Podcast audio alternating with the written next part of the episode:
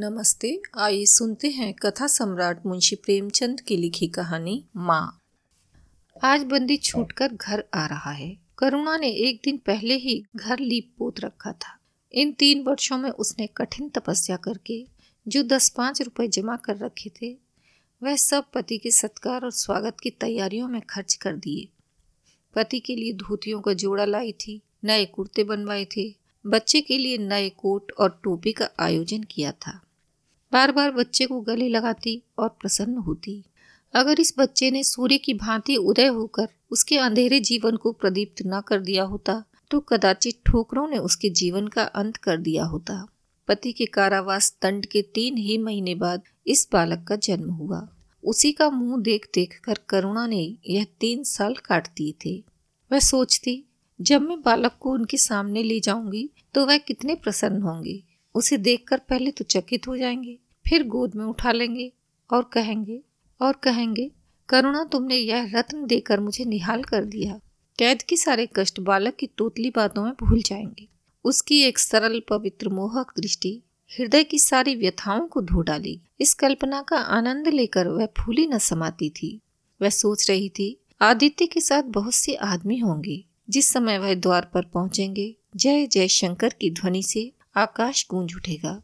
वह कितना स्वर्णिम दृश्य होगा। उन आदमियों के बैठने के लिए करुणा ने एक फटा सा टाट बिछा दिया था। कुछ पान बना लिए थे और बार बार आशा में नेत्रों से द्वार की ओर ताकती थी। पति की वह सुदृढ़, उदार, तेजपूर्ण मुद्रा बार बार आँखों में फिर जाती थी। उनकी वे बातें बार बार याद आती थीं, जो चलते समय उनके मुख से निकली थीं। उनका वह धैर्य, वह आत्मबल जो पुलिस के प्रहारों के सामने भी अटल रहा था, वह मुस्कुराहट जो उस समय भी उनके अधरों पर खेल रही थी, वह आत्म अभिमान जो उस समय भी उनके मुख से टपक रहा था। क्या करुणा के हृदय से कभी विस्मत हो सकता था? उनका स्मरण आते ही करुणा के निस्तेज मुख पर आत्मगौरव की लालिमा छा गई।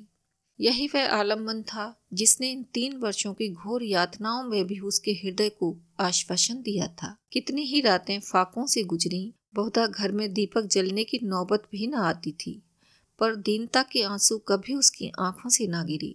आज उन सारी विपत्तियों का अंत हो जाएगा। पति के प्रगाढ़ आलिंगन में वह सब कुछ हंसकर झेल लेगी। वह अनंत निधि पाकर फिर उसे कोई अभिलाषा ना रहेगी। गगन पथ का चिरगामी पथिक लपका हुआ विश्राम की ओर चला जाता था, जहाँ संध्या ने सुनहरी फर्श सजाया था और उज्जवल पुष्पों की सेज बिछा रखी थी। उसी समय करुणा को एक आदमी लाठी टेकता आता दिखाई दिया। मानो किसी जीर्ण मनुष्य की वेदना ध्वनि हो। पग पग पर रुककर खांसने लगता था। उसका सिर झुका हुआ था। करुणा उसका चेहरा न देख सकती थी, लेकिन चाल ढाल से कोई बूढ़ा आदमी मालूम होता था। पर एक क्षण में जब वह समीप आ गया तो करुणा उसे पहचान गई। वह उसका प्यारा पति ही था। किंतु शोक, उसकी सूरत कितनी बदल गई थी।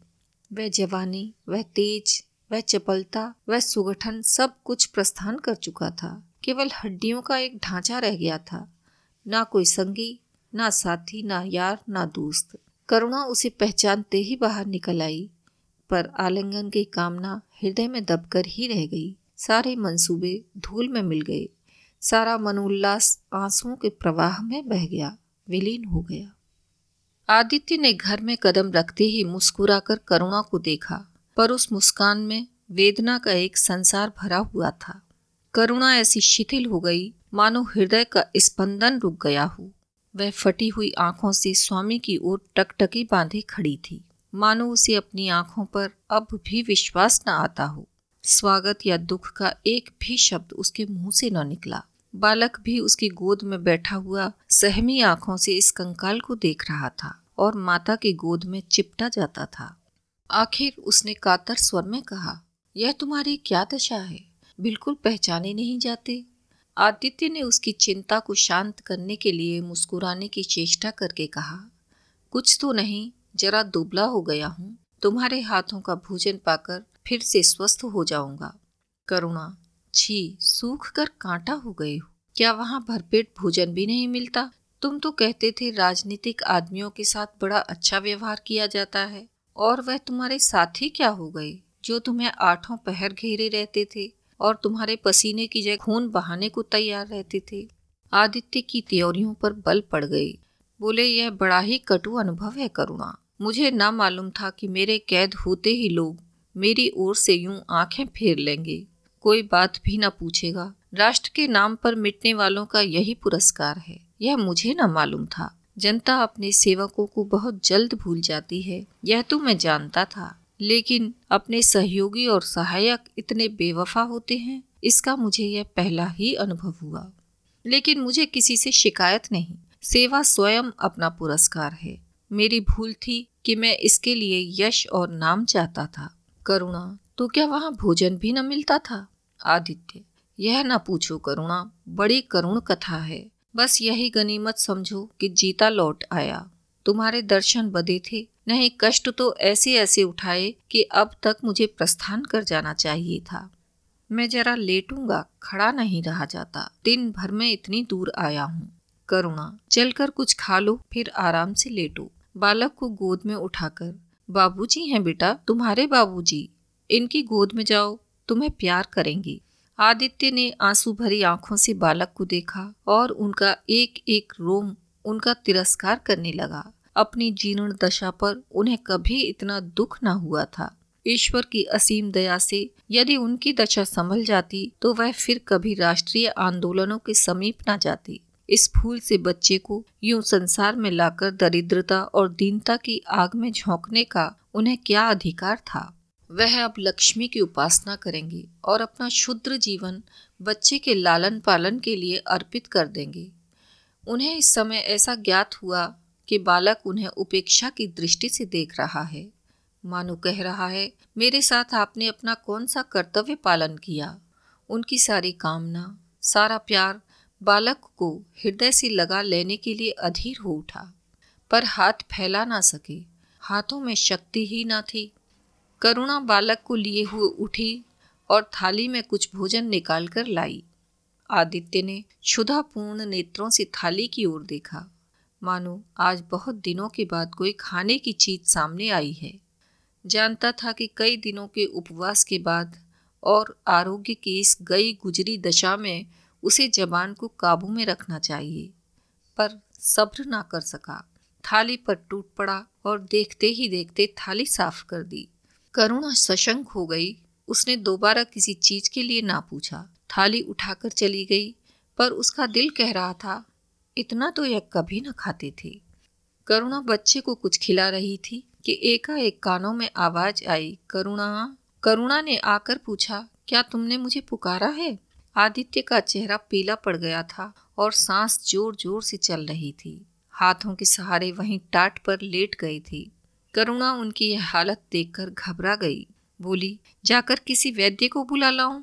आदित्य ने हाथ के इशारे से उसे मना करके कहा, व्यर्थ है करुणा, अब तुमसे छिपाना व्यर्थ है। मुझे तपेदिक हो गया है।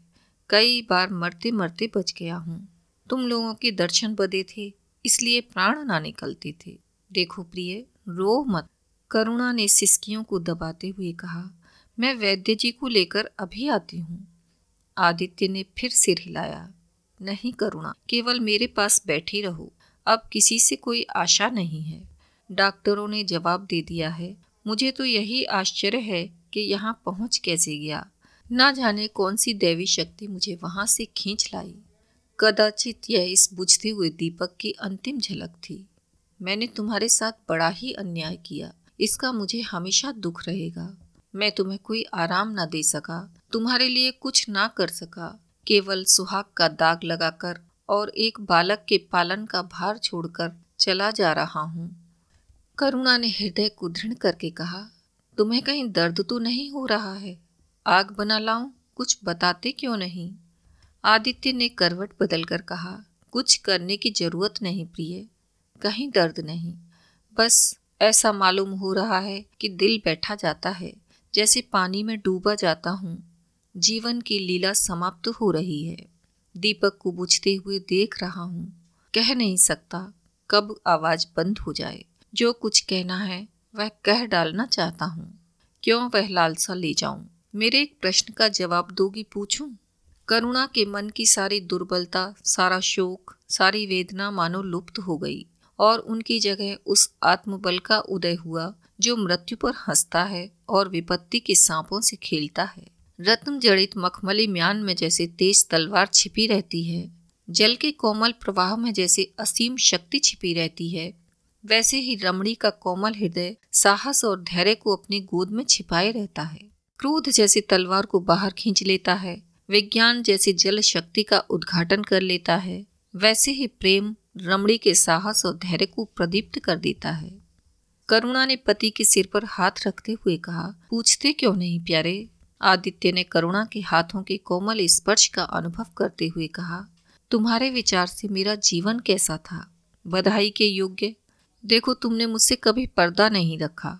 इस समय भी स्पष्ट ही कहना, तुम्हारे विचार में मुझे अपने जीवन पर हंसना चाहिए या रोना चाहिए करुणा ने उल्लास के साथ कहा, यह प्रश्न क्यों करते हो प्रियतम? क्या मैंने तुम्हारी कभी उपेक्षा की है? तुम्हारा जीवन देवताओं का सा जीवन था। निस्वार्थ, निर्लिप्त और आदर्श। विघ्न बाधाओं से तंग आकर मैंने तुम्हें कितनी ही बार संसार की ओर खींचने की चेष्टा की है, पर उस समय भी मैं मन में जानती थी कि मैं तुम्हें ऊँचे आसन से गिरा रही हूँ। अगर तुम माया मोह में फंसे होते, कदाचित मेरे मन को अधिक संतोष होता, लेकिन मेरी आत्मा को वह गर्व और उल्लास न होता जो इस समय हो रहा है। मैं अगर किसी को बड़े से बड़ा आशीर्वाद दे सकती हूँ तो वह यही होगा कि उसका जीवन तुम्हारे जैसा हो। यह कहते कहते करुणा का आभाहीन मुखमंडल ज्योतिर्मय हो गया। मानो उसकी आत्मा दिव्य हो गई हो। आदित्य ने सगर्व नेत्रों से करुणा को देखकर कहा, बस, अब मुझे संतोष हो गया करुणा। इस बच्चे की ओर से मुझे कोई शंका नहीं है। मैं उसे इससे अधिक कुशल हाथों में नहीं छोड़ सकता। मुझे विश्वास है कि जीवन का यह ऊँचा और पवित्र आदर्श सदैव तुम्हारे सामने रहेगा। अब मैं मरने को तैयार हूँ। सात वर्ष बीत गए। बालक प्रकाश अब दस साल का रूपवान, बलिष्ठ, प्रसन्न मुख कुमार था। बला का तेज, साहसी और मनस्वी। भय तो उसे छू भी नहीं गया था। करुणा का संतप्त हृदय उसे देखकर शीतल हो जाता। संसार करुणा को अभागिनी और दीन समझे। वह कभी भाग्य का रोना नहीं रोती। उसने उन आभूषणों को बेच डाला, जो पति के जीवन में उसे प्राणों से भी प्रिय थे। और उस धन से कुछ गायें और भैंसें मोल लीं। वह कृषक की बेटी थी और गौपालन उसके लिए कोई नया व्यवसाय न था। इसी को उसने अपनी जीविका का साधन बनाया। विशुद्ध दूध कहाँ मयसर होता है? सब दूध हाथों हाथ बिक जाता। करुणा को पहर दिन से पहर रात तक काम में लगे रहना पड़ता। पर वह प्रसन्न थी, उसके मुख पर निराशा या दीनता की छाया नहीं। संकल्प और साहस का तेज है। उसके एक एक अंग से आत्मगौरव की ज्योति सी निकल रही है। आँखों में एक दिव्य प्रकाश है, गंभीर, अथाह और असीम। सारी वेदनाएँ, वैधव्य का शोक और विधि का निर्दय प्रहार सब उस प्रकाश की गहराई में विलीन हो गया है। प्रकाश पर वह जान देती है, उसका आनंद, उसकी अभिलाषा, उसका संसार, उसका स्वर्ग सब प्रकाश पर न्योछावर है। पर यह मजाल नहीं कि प्रकाश कोई शरारत करे। और करुणा आँखें बंद कर ली। नहीं, वह उसके चरित्र की बड़ी कठोरता से देखभाल करती है। वह प्रकाश की माँ ही नहीं, माँ और बाप दोनों है। उसके पुत्र स्नेह में माता की ममता के साथ पिता की कठोरता भी मिली हुई है। पति के अंतिम शब्द अभी तक उसके कानों में गूंज रहे हैं। वह आत्मोल्लास जो उनके चेहरे पर झलकने लगा था, वह गर्वमयी लाली जो उनकी आँखों में छा गई थी, अभी तक उसकी आँखों में फिर रही है। निरंतर पति चिंतन ने आदित्य को उसकी आँखों में प्रत्यक्ष कर दिया है। वह सदैव उनकी उपस्थिति का अनुभव किया करती है। उसे ऐसा जान पड़ता है कि आदित्य की आत्मा सदैव उसकी रक्षा करती रहती है।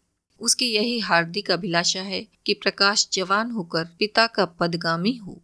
संध्या हो गई थी, एक भिखारिन द्वार पर आकर भीख मांगने लगी। करुणा उस समय गऊओं को सानी दे रही थी।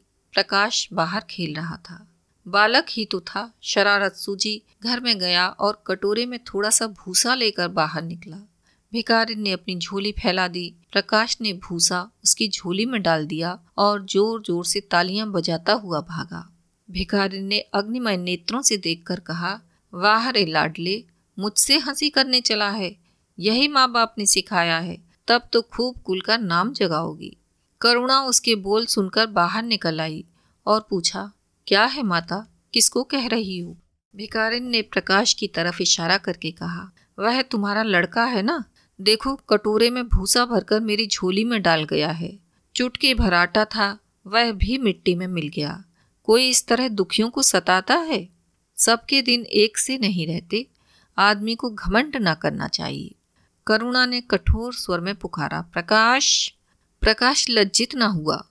अभिमान से सिर उठाए हुए आया और बोला, यह हमारे घर भीख मांगने क्यों आई है? कुछ काम क्यों नहीं करती? करुणा ने उसे समझाने की चेष्टा करके कहा, शर्म तो नहीं आती, उल्टे आँखें और दिखाते हो। प्रकाश, शर्म क्यों आए? यह क्यों रोज भीख मांगने आती है? हमारे यहाँ क्या कोई चीज़ मुफ़्त आती है? करुणा, तुम्हें कुछ ना देना था तो सीधे से कह देते जाओ। तुमने यह शरारत क्यों की? प्रकाश, उसकी आदत कैसे छूटती? करुणा ने बिगड़कर कहा, तुम अब पिटोगे मेरे हाथों। प्रकाश, पिटूँगा क्यों? आप ज़बरदस्ती पीटेंगी। दूसरे मुल्कों में अगर कोई भीख मांगे तो कैद कर लिया जाए। यह नहीं कि उल्टे भिकमंगों को और शह दिया जाए। करुणा, जो अपंग है, वह कैसे काम करे? प्रकाश तो जाकर डूब मरे। ज़िंदा क्यों रहती है? करुणा निरुत्तर हो गई। बुढ़िया को तो उसने आटा दाल देकर विदा किया। किंतु प्रकाश का कुतर्क उसके हृदय में फोड़े के समान टेसता रहा। इसने यह धृष्टता, यह अभिनय कहाँ सीखा? रात को भी उसे बार बार यही ख्याल सताता रहा। आधी रात के समीप एकाएक प्रकाश की नींद टूटी तो देखा लालटेन जल रही है और करुणा बैठी रो रही है। उठ बैठा और बोला, अम्मा, अभी तुम सोई नहीं? करुणा ने मुँह फेर कर कहा, नींद नहीं आई। तुम कैसे जाग गए? प्यास तो नहीं लगी है? प्रकाश, नहीं, अम्मा। ना जाने क्यों आँख खुल गई। मुझसे आज बड़ा अपराध हुआ, अम्मा। करुणा ने उसके मुख की ओर स्नेह के नेत्रों से देखा। प्रकाश, मैंने आज बुढ़िया के साथ बड़ी नटखटी की। मुझे क्षमा करो। फिर कभी ऐसी शरारत ना करूँगा। यह कहकर वह रोने लगा। करुणा ने स्नेहार्थ धोकर उसे गले लगा लिया और उसके कपोलों का चुंबन करके बोली, बेटा, मुझे खुश करने के लिए यह कह रहे हो? या तुम्हारे मन में सचमुच पछतावा हो रहा है? प्रकाश ने सिसकते हुए कहा, नहीं अम्मा, मुझे दिल से अफसोस हो रहा है। अब कि वह बुढ़िया आएगी तो मैं उसे बहुत सारे पैसे दूँगा। करुणा का हृदय मतवाला हो गया। ऐसा जान पड़ा। आदित्य सामने खड़े हुए बच्चे को आशीर्वाद दे रहे हैं और कह रहे हैं, करुणा शोभ मत कर। प्रकाश अपने पिता का नाम रोशन करेगा। तेरी संपूर्ण कामनाएँ पूरी हो जाएँगी। लेकिन प्रकाश के कर्म और वचन में मेल ना था। और दिनों के बीतने के साथ उसके चरित्र का यह अंग प्रत्यक्ष होता चला जाता था। जहीन था ही, विश्वविद्यालय से उसे वजीफे मिलते थे। करुणा भी उसकी यथेष्ट सहायता करती रहती थी। फिर भी उसका खर्च पूरा न पड़ता था। वह मितव्ययता और सरल जीवन पर विद्वता से भरे हुए व्याख्यान दे सकता था। पर उसका रहन सहन फ़ैशन के अंधभक्तों से जो भर भी घटकर न था। प्रदर्शन की धुन हमेशा सवार रहती थी। उसके मन और बुद्धि में निरंतर द्वंद्व होता रहता था। मन जाति की ओर था, बुद्धि अपनी ओर। बुद्धि मन को दबाए रखती थी। उसके सामने मन की एक ना चलती थी। जाति सेवा उसर की खेती है। वहाँ बड़े से बड़ा उपहार जो मिल सकता है, वह है गौरव और यश। पर वह भी स्थायी नहीं। इतना अस्थिर कि एक क्षण में जीवन भर की कमाई पर पानी फिर सकता है। अतएव उसका अंतकरण अनिवार्य वेग के साथ विलास में जीवन की ओर झुकता था। यहाँ तक कि धीरे धीरे उसे त्याग और निग्रह से घृणा होने लगी। वह दुर्वस्था और दारिद्रता को हेय समझता था। उसके हृदय न था, भाव न थे, केवल मस्तिष्क था। मस्तिष्क में दर्द कहाँ, दया कहाँ, वहाँ तो तर्क है, हौसला है, मंसूबे हैं। सिंध में बाढ़ आई, हज़ारों आदमी तबाह हो गए। विद्यालय ने वहाँ एक सेवा समिति भेजी। प्रकाश के मन में द्वंद्व होने लगा, जाऊँ या ना जाऊँ। इतने दिनों अगर वह परीक्षा की तैयारी करे तो प्रथम श्रेणी में पास हो। चलते समय उसने बीमारी का बहाना कर दिया। करुणा ने लिखा, तुम सिंध ना गए, इसका मुझे खेद है। तुम बीमार रहते हुए भी वहाँ जा सकते थे। समिति में चिकित्सक भी तो थे। प्रकाश ने पत्र का उत्तर ना दिया। उड़ीसा में अकाल पड़ा, प्रजा मक्खियों की तरह मरने लगी। कांग्रेस ने पीड़ितों के लिए मिशन तैयार किया। उन्हीं दिनों विद्यालय ने इतिहास के छात्रों को ऐतिहासिक खोज के लिए लंका भेजने का निश्चय किया। करुणा ने प्रकाश को लिखा, तुम उड़ीसा चले जाओ। किंतु प्रकाश लंका जाने को लालायित था। वह कई दिन इसी दुविधा में रहा। अंत को सीलोन ने उड़ीसा पर विजय पाई। करुणा ने अब की उसे कुछ भी ना लिखा। चुपचाप रोती रही। सीलोन से लौटकर प्रकाश छुट्टियों में घर गया। करुणा उससे खिंची खिंची रही। प्रकाश मन में लज्जित हुआ। और संकल्प किया कि अब की कोई अवसर आया तो अम्मा को अवश्य प्रसन्न करूँगा। यह निश्चय करके वह विद्यालय लौटा। लेकिन यहाँ आते ही फिर परीक्षा की फ़िक्र सवार हो गई।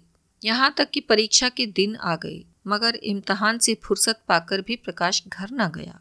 विद्यालय के एक अध्यापक कश्मीर सैर करने जा रहे थे। प्रकाश उन्हीं के साथ कश्मीर चल खड़ा हुआ। जब परीक्षा फल निकले और प्रकाश प्रथम आया, तब उसे घर की याद आई।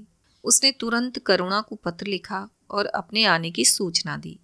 माता को प्रसन्न करने के लिए उसने दो चार शब्द, जाति सेवा के विषय में भी लिखी। अब मैं आपकी आज्ञा का पालन करने को तैयार हूँ। मैंने शिक्षा संबंधी कार्य करने का निश्चय किया है। इसी विचार से मैंने यह विशिष्ट स्थान प्राप्त किया है। हमारे नेता भी तो विद्यालयों के आचार्यों का ही सम्मान करते हैं। अभी तक इन उपाधियों के मोह से मुक्त नहीं हुए हैं। यह उपाधि लेकर वास्तव में मैंने अपने सेवा कार्य से एक बाधा हटा दी है। हमारे नेता भी योग्यता, सदुत्साह, लगन का उतना सम्मान नहीं करते जितना उपाधियों का। आप सब मेरी इज़्ज़त करेंगे और ज़िम्मेदारी का काम सौंपेंगे, जो पहले मांगे भी न मिलता। करुणा की आस फिर बंधी। विद्यालय खुलते ही प्रकाश के नाम रजिस्ट्री का पत्र पहुँचा। उन्होंने प्रकाश को इंग्लैंड जाकर विद्याभ्यास करने के लिए सरकार से वजीफे की मंजूरी की सूचना दी थी। प्रकाश पत्र हाथ में लिए हर्ष के उन्माद में जाकर माँ से बोला, अम्मा, इंग्लैंड जाकर पढ़ने के लिए सरकारी वजीफा मिल गया। करुणा ने उदासीन भाव से पूछा तो तुम्हारा क्या इरादा है? प्रकाश, मेरा इरादा ऐसा अवसर पाकर भला कौन छोड़ता है? करुणा, तुम तो स्वयं सेवकों में भर्ती होने जा रहे थे। प्रकाश तो क्या आप समझती हैं स्वयं सेवक बन जाना ही जाति सेवा है? मैं इंग्लैंड से आकर भी तो सेवा कार्य कर सकता हूँ। और अम्मा, सच पूछो तो एक मजिस्ट्रेट अपने देश का जितना उपकार कर सकता है, उतना एक हज़ार स्वयं सेवक मिलकर भी नहीं कर सकती। मैं तो सिविल सर्विस की परीक्षा में बैठूँगा और मुझे विश्वास है कि सफल हो जाऊँगा। करुणा ने चकित होकर पूछा तो क्या तुम मजिस्ट्रेट हो जाओगे? प्रकाश, सेवा भाव रखने वाला एक मजिस्ट्रेट कांग्रेस के एक हज़ार सभापतियों से ज़्यादा उपकार कर सकता है। अखबारों में उसकी लंबी लंबी तारीफें ना छपेंगी। उसकी वक्तृताओं पर तालियाँ ना बजेंगी। जनता उसके जुलूस की गाड़ी न खींचेगी और न विद्यालयों के छात्र उसको अभिनंदन पत्र देंगी। पर सच्ची सेवा मजिस्ट्रेट ही कर सकता है। करुणा ने आपत्ति के भाव से कहा, लेकिन यही मजिस्ट्रेट तो जाति के सेवकों को सजाएँ देते हैं, उन पर गोलियाँ चलाते हैं। प्रकाश, अगर मजिस्ट्रेट के हृदय में परोपकार का भाव है तो वह नरमी से वही काम कर सकता है, जो दूसरे गोलियाँ चलाकर भी नहीं कर सकती। करुणा मैं यह न मानूँगी। सरकार अपने नौकरों को इतनी स्वाधीनता नहीं देती। वह एक नीति बना देती है और हर एक सरकारी नौकर को उसका पालन करना पड़ता है। सरकार की पहली नीति यह है कि वह दिन दिन अधिक संगठित और दृढ़ हो। इसके लिए स्वाधीनता के भावों का दमन करना ज़रूरी है। अगर कोई मजिस्ट्रेट इस नीति के विरुद्ध काम करता है तो वह मजिस्ट्रेट ना रहेगा। वह हिंदुस्तानी मजिस्ट्रेट था, जिसने तुम्हारे पिताजी को जरा सी बात पर तीन साल की सजा दे दी। इस सजा ने उनके प्राण लिए। बेटा, मेरी इतनी बात मानो। सरकारी पदों पर ना गिरू। मुझे यह मंजूर है कि तुम मोटा खाकर और मोटा पहनकर अपने देश की कुछ सेवा करो। इसके बदले कि तुम हाकिम बन जाओ और शान से जीवन बिताओ। यह समझ लो कि जिस दिन तुम हाकिम की कुर्सी पर बैठोगे, उस दिन से तुम्हारा दिमाग हाकिमों का सा हो जाएगा। तुम यही चाहोगे कि अफसरों में तुम्हारी नेक नामी और तरक्की हो। एक गंवारू मिसाल लो। लड़की जब तक मैके में कुंवारी रहती है, वह अपने को उसी घर का समझती है। लेकिन जिस दिन ससुराल चली जाती है, वह अपने घर को दूसरों का घर समझने लगती है। माँ बाप भाई बंद सब वही रहते हैं, लेकिन वह घर अपना नहीं रहता। यही दुनिया का दस्तूर है। प्रकाश ने खींचकर कहा तो क्या आप यही चाहती हैं कि मैं ज़िंदगी भर चारों तरफ़ ठोकरें खाता फिरूं? करुणा कठोर नेत्रों से देखकर बोली, अगर ठोकर खाकर आत्मा स्वाधीन रह सकती है तो मैं कहूँगी ठोकर खाना अच्छा है। प्रकाश ने निश्चयात्मक भाव से पूछा तो आपकी यही इच्छा है? करुणा ने उसी स्वर में उत्तर दिया हाँ मेरी तो यही इच्छा है। प्रकाश ने कुछ जवाब ना दिया, उठकर बाहर चला गया और तुरंत रजिस्ट्रार को इनकारी पत्र लिख भेजा। मगर उसी क्षण से मानो उसके सिर पर विपत्ति ने आसन जमा लिया। विरक्त और विमन अपने कमरे में पड़ा रहता, ना कहीं घूमने जाता, ना किसी से मिलता। मुँह लटकाए भीतर आता, दो चार कौर खाता और फिर बाहर चला जाता। यहाँ तक कि एक महीना गुजर गया। ना चेहरे पर वह लाली रही, ना वह ओझ। आँखें अनाथों के मुख की तीन याचना से भरी हुई। ओंठ हंसना भूल गए। मानो उस इनकारी पत्र के साथ उसकी सारी सजीवता, सारी चपलता, सारी सरसता विदा हो गई। करुणा उसके मनोभाव समझती थी। और उसके शोक को भुलाने की चेष्टा करती थी, पर रूठे देवता प्रसन्न न होते थे।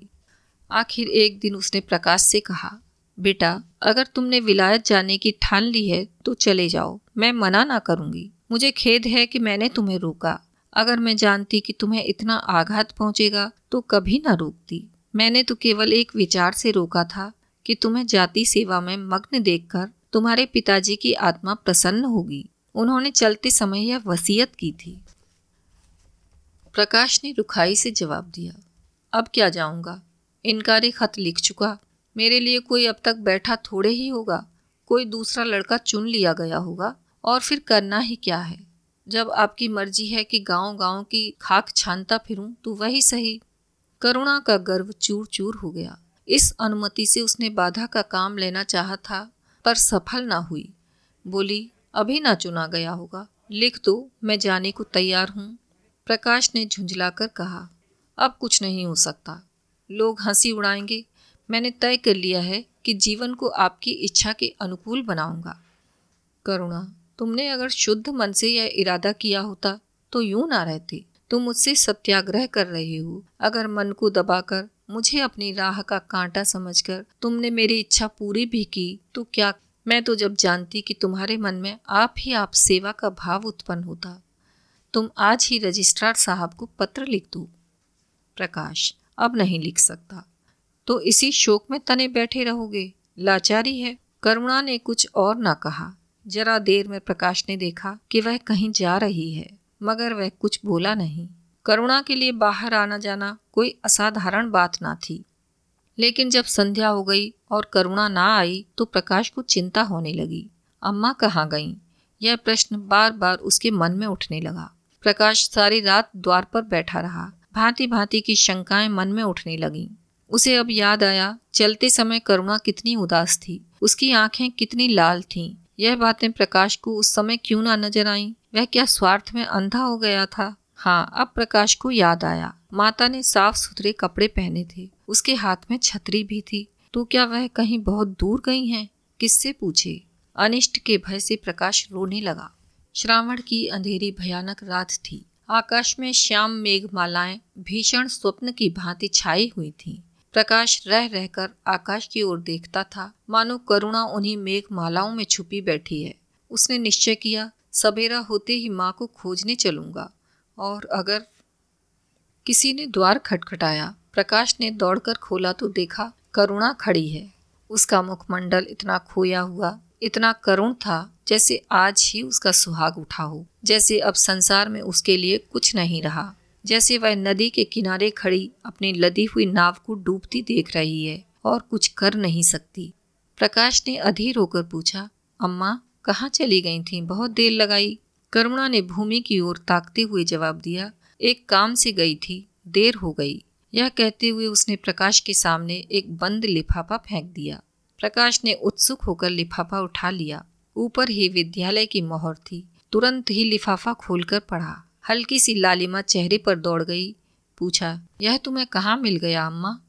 करुणा, तुम्हारे रजिस्ट्रार के पास से लाई हूँ। क्या तुम वहाँ चली गई थी? और क्या करती? कल तो गाड़ी का समय ना था। मोटर ले ली थी। प्रकाश एक क्षण तक मौन खड़ा रहा। फिर कुंठित स्वर में बोला, जब तुम्हारी इच्छा नहीं है तो क्यों मुझे भेज रही हो? करुणा ने विरक्त भाव से कहा, इसलिए कि तुम्हारी जाने की इच्छा है। तुम्हारा यह मलिन वेश नहीं देखा जाता। अपने जीवन के बीस वर्ष तुम्हारे हित कामना पर अर्पित कर दिए। अब तुम्हारी महत्वाकांक्षा की हत्या नहीं कर सकती। तुम्हारी यात्रा सफल हो। यही मेरी हार्दिक अभिलाषा है। करुणा का कंठ रुंध गया और कुछ न कह सकी। प्रकाश उसी दिन से यात्रा की तैयारियाँ करने लगा। करुणा के पास जो कुछ था, वह सब खर्च हो गया। कुछ ऋण भी लेना पड़ा। नए सूट बने सूट केस लिए गए। प्रकाश अपनी धुन में मस्त था। कभी किसी चीज़ की फरमाइश लेकर आता और कभी किसी चीज़ की। करुणा इस एक सप्ताह में कितनी दुर्बल हो गई है। उसके बालों पर कितनी सफेदी आ गई है। चेहरे पर कितनी झुर्रियाँ पड़ गई हैं। यह उसे कुछ ना नज़र आता। उसकी आँखों में इंग्लैंड के दृश्य समाये हुए थे। महत्वाकांक्षा आँखों पर पर्दा डाल देती है। प्रस्थान का दिन आया। आज कई दिन के बाद धूप निकली थी। करुणा स्वामी के पुराने कपड़ों को बाहर निकाल रही थी। उनकी गाढ़े की चादरें, खद्दर के कुर्ते, पाजामे और लिहाफ अभी तक संदूक में संचित थे। प्रतिवर्ष वे धूप में सुखाए जाते और फिर झाड़ पहुँच रख दिए जाते थे। करुणा ने आज फिर उन कपड़ों को निकाला, मगर सुखाकर रखने के लिए नहीं, गरीबों को बांट देने के लिए। वह आज पति से नाराज़ है। वह लुटिया, डोर और घड़ी, जो आदित्य की चिर संगिनी थी और जिनकी आज बीस वर्ष से करुणा ने उपासना की थी, आज निकालकर आँगन में फेंक दी गई। वह झोली, जो बरसों आदित्य के कंधों पर आरूढ़ रह चुकी थी, आज कूड़े में डाल दी गई। वह चित्र, जिसके सामने आज बीस वर्ष से करुणा सिर झुकाती थी, आज बड़ी निर्दयता से भूमि पर डाल दिया गया। पति का कोई स्मृति चिन्ह वह अब अपने घर में नहीं रखना चाहती। उसका अंतकरण शोक और निराशा से विदीर्ण हो गया है। और पति की सिवा वह किस पर क्रोध उतारे? कौन उसका अपना है? वह किससे अपनी व्यथा कहे? किसे अपनी छाती चीर कर दिखाए? वह होते तो क्या आज प्रकाश दास्ता की जंजीर गले में डालकर फूला न समाता? उसे कौन समझाए कि आदित्य भी इस अवसर पर पछताने के सिवा और कुछ न कर सकते थे? प्रकाश के मित्रों ने आज उसे विदाई का भोज दिया था। वहाँ से वह संध्या समय कई मित्रों के साथ मोटर पर लौटा। सफ़र का सामान मोटर पर रख दिया गया। तब वह अंदर जाकर माँ से बोला, अम्मा, जाता हूँ। बम्बई पहुँच पत्र लिखूँगा। तुम्हें मेरी कसम, रोना मत और मेरे खतों का जवाब बराबर देना। जैसे किसी लाश को बाहर निकालते समय संबंधियों का धैर्य छूट जाता है, रुके हुए आँसू निकल पड़ते हैं और शोक की तरंगें उठने लगती हैं, वही दशा करुणा की हुई। कलेजे में एक हाहाकार हुआ, जिसने उसकी दुर्बल आत्मा के एक एक अणु को कपा दिया। मालूम हुआ, पाँव पानी में फिसल गया है और मैं लहरों में बही जा रही हूँ। उसके मुख से शोक या आशीर्वाद का एक भी शब्द ना निकला। प्रकाश ने उसके चरण छुए, अश्रु जल से माता के चरणों को पखारा, फिर बाहर चला गया। करुणा पाषाण मूर्ति की भांति खड़ी थी। सहसा ग्वाले ने आकर कहा बहू जी भैया चले गए, बहुत रोते थे। तब करुणा की समाधि टूटी। देखा सामने कोई नहीं है। घर में मृत्यु का सा सन्नाटा छाया हुआ है और मानो हृदय की गति बंद हो गई है। सहसा करुणा की दृष्टि ऊपर उठ गई। उसने देखा कि आदित्य अपनी गोद में प्रकाश की निर्जीव देह लिए खड़े हुए रो रहे हैं। करुणा पछाड़ खाकर गिर पड़ी। करुणा जीवित थी, पर संसार से उसका कोई नाता ना था। उसका छोटा सा संसार, जिसे उसने अपनी कल्पनाओं के हृदय में रचा था स्वप्न की भांति अनंत में विलीन हो गया था। जिस प्रकाश को सामने देखकर वह जीवन की अंधेरी रात में भी हृदय में आशाओं की संपत्ति लिए जी रही थी, वह बुझ गया और संपत्ति लुट गई। अब ना कोई आश्रय था और ना उसकी ज़रूरत। जिन गऊ को वह दोनों वक्त अपने हाथों से दाना चारा देती थी और सहलाती थी, अब खूंटे पर बंधी निराश नेत्रों से द्वार की ओर ताकती रहती थीं। बछड़ों को गले लगाकर चुमकारने वाला अब कोई ना था। किसके लिए दूध दुहे मस्का निकाले, खाने वाला कौन था? करुणा ने अपने छोटे से संसार को अपने ही अंदर समेट लिया था। किंतु एक ही सप्ताह में करुणा के जीवन ने फिर रंग बदला। उसका छोटा सा संसार फैलते फैलते विश्वव्यापी हो गया। जिस लंगर ने नौका को तट से एक केंद्र पर बाँध रखा था, वह उखड़ गया। अब नौका सागर के अशेष विस्तार में भ्रमण करेगी। चाहे वह उद्दाम तरंगों के वच में ही क्यों ना विलीन हो जाए। करुणा द्वार पर जा बैठती और मोहल्ले भर के लड़कों को जमा करके दूध पिलाती। दोपहर तक मक्खन निकालती और वह मक्खन मोहल्ले के लड़के खाते। फिर भांति भांति के पकवान बनाती और कुत्तों को खिलाती। अब यही उसका नित्य का नियम हो गया। चिड़िया, कुत्ते, बिल्लियाँ, चींटे, चींटियाँ सब अपने हो गए। प्रेम का वह द्वार अब किसी के लिए बंद ना था। उस अंगुल भर जगह में जो प्रकाश के लिए भी काफ़ी ना थी। अब समस्त संसार समा गया। एक दिन प्रकाश का पत्र आया। करुणा ने उसे उठाकर दूर फेंक दिया। फिर थोड़ी देर के बाद उसे उठाकर फाड़ डाला और चिड़ियों को दाना चुकाने लगी। मगर जब निशा योगिनी ने अपनी धुनी जलाई और वेदनाएँ उससे वरदान मांगने के लिए विकल हो हो कर चली तो करुणा की मनोवेदना भी सजग उठी। प्रकाश का पत्र पढ़ने के लिए उसका मन व्याकुल हो उठा। उसने सोचा, प्रकाश मेरा कौन है? मेरा उससे क्या प्रयोजन? हाँ प्रकाश मेरा कौन है? हृदय ने उत्तर दिया, प्रकाश तेरा सर्वस्व है। वह तेरे उस अमर प्रेम की निशानी है, जिससे तू सदैव के लिए वंचित हो गई। वह तेरे प्राणों का प्राण है, जीवन दीपक का प्रकाश।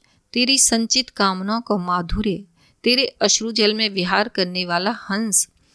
करुणा उस पत्र के टुकड़ों को जमा करने लगी। मानो उसके प्राण बिखर गए हों। एक एक टुकड़ा उसे अपने खोए हुए प्रेम का एक एक पद चिन्ह मालूम होता था।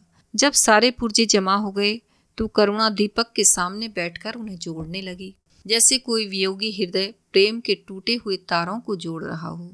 हाय री ममता, वह अभागिनी सारी रात उन पुर्जों को जोड़ने में लगी रही। पत्र दोनों ओर लिखा हुआ था, इसलिए पुर्जों को ठीक स्थान पर रखना और भी कठिन था। कोई शब्द, कोई वाक्य बीच में गायब हो जाता। उस एक टुकड़े को वह फिर खोजने लगती। सारी रात बीत गई, पर पत्र अभी अपूर्ण था। दिन चढ़ाया, मोहल्ले के लौंडे मक्खन और दूध की चाट में एकत्र हो गए कुत्तों और बिल्लियों का आगमन हुआ। चिड़िया आ आकर आँगन में फुदकने लगी। कोई ओखली पर बैठी, कोई तुलसी के चौतरे पर। पर करुणा को सर उठाने की फुर्सत नहीं। दोपहर हुआ, करुणा ने सिर न उठाया। न भूख थी, न प्यास थी। फिर संध्या हो गई, पर वह पत्र अभी तक अधूरा था। पत्र का आशय समझ में आ रहा था, प्रकाश का जहाज़ कहीं से कहीं जा रहा है। उसके हृदय में कुछ उठा हुआ है। क्या उठा हुआ है? पर करुणा ना सोच सकी। प्यास से तड़पते हुए आदमी की प्यास क्या ओस से बुझ सकती है? करुणा पुत्र की लेखनी से निकले हुए एक एक शब्द को पढ़ना और उसे अपने हृदय पर अंकित कर लेना चाहती थी। इस भांति तीन दिन गुजर गए। संध्या हो गई थी। तीन दिन की जगी आँखें जरा झपक गईं।